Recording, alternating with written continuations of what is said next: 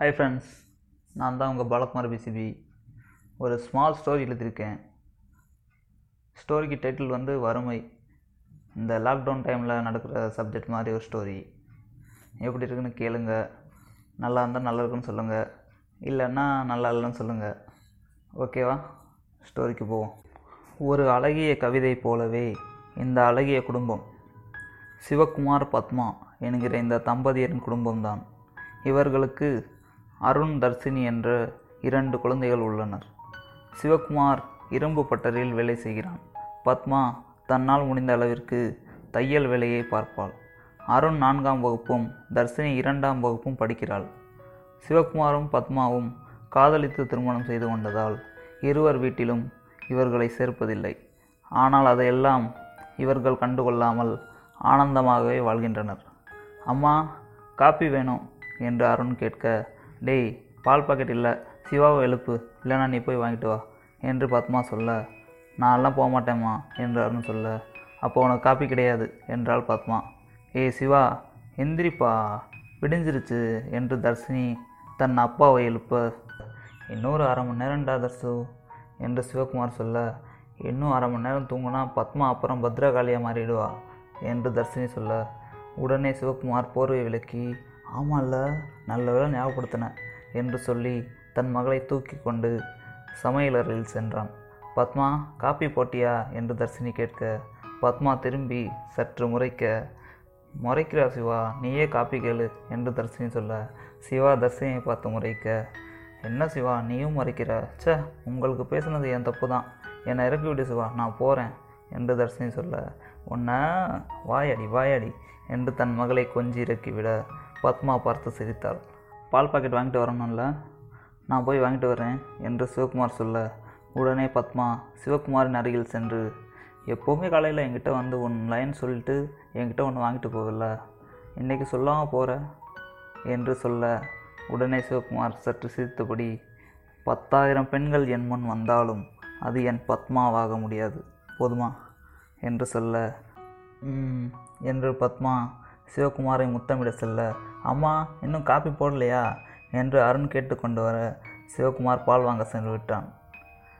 பால் வாங்கி காப்பி போட்டு அனைவரும் அமர்ந்து குடிக்க குடித்து முடிந்ததும் அருணையும் தர்ஷினியையும் சிவகுமார் குளிக்க அழைத்துச் சென்றான். பத்மா சமையல் வேலையை பார்க்க துவங்கினாள். குளித்து முடித்ததும் இருவருக்கும் யூனிஃபார்ம் போட்டுவிட்டு தர்ஷினிக்கு ஜடை பின்னி பவுடர் போட்டு வைத்து அலங்கரித்தான் சிவகுமார். பத்மா சாப்பாடு ரெடியா? என்று தர்ஷினி கேட்க ஏதோ அஞ்சு நிமிஷம் வந்துடண்டி என்று பத்மா சொல்ல என்ன நீ? சிவா காலில் இருந்து எவ்வளோ வேலை பார்க்குறான்? நீ காலில் உள்ளே போன இன்னும் சாப்பாடு ஆக்க மாட்டுற என்று தர்ஷினி கேட்க ஏ வாயாடி இப்போ வந்தேன்னு வை அவ்வளோதான் என்று பத்மா சொல்ல இல்லை நீ பொறுமையாவா என்றாள் தர்ஷினி அதற்குள் சாப்பாட்டை கொண்டு வந்தாள் பத்மா. இந்த வாயாடி சாப்பிடு. இந்தாடா வரும் நீ சாப்பிடு என்று இருவருக்கும் உணவு பரிமாற இருவரும் சாப்பிட்டு முடிந்ததும் பள்ளிக்கு கிளம்ப சிவகுமார் இருவரையும் பள்ளியில் விட்டு வந்து தானும் வேலைக்கு கிளம்பினான். இப்படி சென்று கொண்டிருந்த இந்த குடும்பத்தில் கொரோனா எனும் நுண்ணுயிரில் நுழைந்து இந்த குடும்பத்தை அணு அணுவாக சிதைத்து விட்டது. கொரோனா பரவுவதை அடுத்து நாடு முழுவதும் ஊரடங்கு அறிவிக்க அனைவரும் நாட்டை காப்பாற்ற எண்ணுவதைப் போல இந்த குடும்பமும் எண்ணியது. ஆனால் இவர்களின் வறுமை அந்த எண்ணத்தை சிதைத்தது. ஊரடங்கு தொடர்ந்தது முதல் சிவகுமாருக்கு முற்றிலும் வேலை இல்லாமல் போனது. பத்மாவுக்கும் அந்நிலையே தொடர்ந்தது. இவர்களிடம் இருப்பதை வைத்தும் இலவச அரிசியை வைத்தும் எப்படியோ ஒரு மாதம் சமாளித்து விட்டனர். ஒரு மாதத்திற்கு மேல் குழந்தைகளுக்கு மட்டும் மூன்று வேளை உணவு சிவகுமாருக்கும் பத்மாவுக்கும் ஒரு வேளை உணவு ஆனது. இந்த உணவும் ஒரு வாரத்திற்கு மேல் இல்லாமல் போனது. பணம் எங்கே கிடைக்கும் என்று தேடி அலைந்தான் சிவகுமார். வேலை செய்யும் இடத்தில் நண்பர்களிடத்தில் என்று பணம் கேட்க யாருமே பணம் இல்லை என்று சொல்ல சோகத்துடன் வீட்டுக்குள் வர அப்பா பசிக்குதுப்பா என்று தர்ஷினி சொல்ல அதை கேட்டதும் சிவகுமாரின் கண்ணில் கண்ணீர் வந்து தர்ஷினியை அணைத்து கண் கலங்கினான். இதை பார்த்த பத்மா தன் அப்பாவிடம் பணம் கேட்க எண்ணி தன் அப்பாவின் வீட்டிற்கு புறப்பட்டாள். அப்பா வீடு வந்ததும் உள்ளே செல்ல தயங்கி நிற்க தன் குழந்தையின் அழுகை கண்முன் வர உடனே உள்ளே சென்று விட்டாள். அப்பா அமர்ந்திருக்க எங்கே வந்த? என்று கேட்க தலை குனிந்து நின்றாள் பத்மா. என்ன சோத்துக்கு இல்லாமல் இங்கே வந்தியா? அந்த பிச்சைக்காரன் உனக்கு சோறு கூட போட மாட்டானா? என்று கேட்க பத்மா தன் அப்பாவை பார்த்து முறைக்க இப்போ கூட அந்த பிச்சைக்காரன் வேணாம்னு சொல்லி அத்து விட்டுட்டு வா. நீயும் குழந்தைங்க வந்துருங்க. உன்னை நல்லா பார்த்துக்க வேண்டியது என் பொறுப்பு என்று அப்பா சொல்ல பத்மா அழுது கொண்டு சென்று விட்டாள்.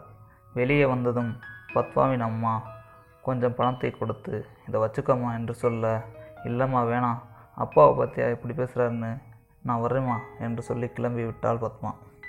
வீட்டில் வந்ததும் பத்மா அழுது கொண்டு வர சிவகுமார் பத்மாவிடம் பேச சென்றான். என்னாச்சு பத்மா? என்று சிவகுமார் கேட்க தன் அப்பா வீட்டில் நடந்த அனைத்தையும் பத்மா சொல்ல. அவங்கள பற்றி தான் உனக்கு தெரியுமே. கவலைப்படாத பத்மா சரியாயிடும் என்று ஆறுதல் சொன்னான் சிவகுமார். இப்படியே இரண்டு நாட்கள் கடக்க குழந்தைகள் இருவரும் பசியில் வாட அதை பார்த்து சிவகுமார் பைத்தியம் பிடித்ததைப் போல ஒரே இடத்தில் அமர்ந்திருந்தான். அப்பா பசிக்குதுப்பா என்று தர்சினி சொல்ல நீ ஏன்பா வேலைக்கு போக மாட்ற நீ வேலைக்கு போயிட்டு இருக்கும்போது இப்படிலாம் இல்லையே என்று அருண் கேட்க அழாதீங்கப்பா இன்னும் ரெண்டு நாள் தான். அப்பா வேலைக்கு போயிடும் என்று சொல்லி கொண்டிருக்கும்போது பத்மா என்று குரல் ஒலிக்க யாரென்று பார்த்தால் பக்கத்து வீட்டு லட்சுமி. என்னக்கா? என்று பத்மா கேட்க ஊரடங்கு இன்னும் முடியாதான். இன்னும் இருபது நாள் ஆகுமா? டிவியில் காட்டுறாங்க. அதான் உங்ககிட்ட சொல்லலான்னு வந்தேன். அதை கேட்டதும் பத்மாவின் முகம் மாறியது. சிவகுமாரும் அதை கேட்டு திகைத்து நின்றான். என்னங்க எப்படி சொல்கிறாங்க என்று பத்மா கேட்க ம் என்ன பண்ணுறது நோய் அப்படி வீரியமாக இருக்கு போல. சரி பத்மா சாமி உண்டியில் உடைச்சி பணம் தரேன் குழந்தைகளுக்கு சாப்பிட ஏதாவது வாங்கி கொடுத்துட்டு வா என்று சிவகுமார் சொல்லி உண்டியலை உடைத்து பார்த்தால் அதில் மொத்த சில்லறையும் சேர்த்து நூறு ரூபாய் மட்டுமே இருந்தது. அதை பத்மாவிடம் கொடுத்தான். பத்மாவும் குழந்தைகளை அழைத்து சென்று இட்லி வாங்கி கொடுத்து சிவகுமாருக்கும் வாங்கி கொண்டு வீட்டில் வந்து கதவை திறந்ததும் திகைத்து நின்றாள் பத்மா. சிவகுமார் தூக்கு போட்டு வீட்டில் தொங்கிக் கொண்டிருப்பதை பார்த்ததும் குழந்தைகளும் பத்மாவும் கதறி அழத் துவங்கினார் அதை கேட்டு பக்கத்தில் இருக்கும் சிலர் சிவகுமாரை கீழே இறக்கினர். சிவகுமாரின் கையை பிடித்து பார்த்து இறந்துட்டாருமா? என்று சொன்னதும் பத்மா கதறி அழுதாள். அப்போது எதிரில் ஒரு லெட்டர் இருந்தது. அதை பத்மா எடுத்து படிக்க அதில் பத்மா நான் உன்னை விட்டு போகிறேன்னு நினச்சா கஷ்டமாக இருக்குது ஆனால் நீயும் குழந்தைகளும் இப்படி பசியில் கஷ்டப்படுறத என்னால் பார்க்க முடியல பத்மா. நான் உன்னையும் குழந்தைகளும் நல்லா பார்த்துக்கணும்னு நினச்சேன். ஆனால் என்னாலே உங்களுக்கு கஷ்டம்னு நினைக்கிறப்போ நான் போகிறது தானே சரி. நான் போனதுக்கப்புறம் நீ உங்கள் அப்பா வீட்டிலேயே போய் இருக்கணும். நீ போக மாட்டேன்னு எனக்கு தெரியும்.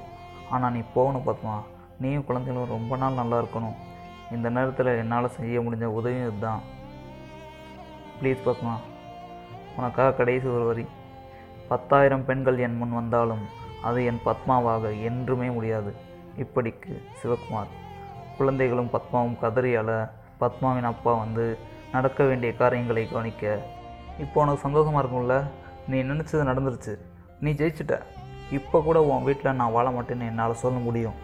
ஆனால் என் புருஷன் உன் வீட்டில் வாழ சொல்லிட்டு செய்திருக்காரு அவர் வார்த்தையை நான் என்னைக்கும் தட்டினதில்லை என்று பத்மா சொல்ல அதை கேட்டு திரும்பி கண் கலங்கி சென்றார் பத்மாவின் அப்பா. பத்மாவும் தன் குழந்தைகளும் தன் அப்பா வீட்டில் வாழ ஆரம்பித்தனர். அந்த ஏழை வீட்டில் இருந்த ஆனந்தம் இந்த பணக்கார வீட்டில் இல்லை. இந்த கொரோனா எனும் நுண்ணுயிரி இப்படி ஒரு குடும்பத்தின் ஆனந்தத்தை சிதைத்து விட்டது.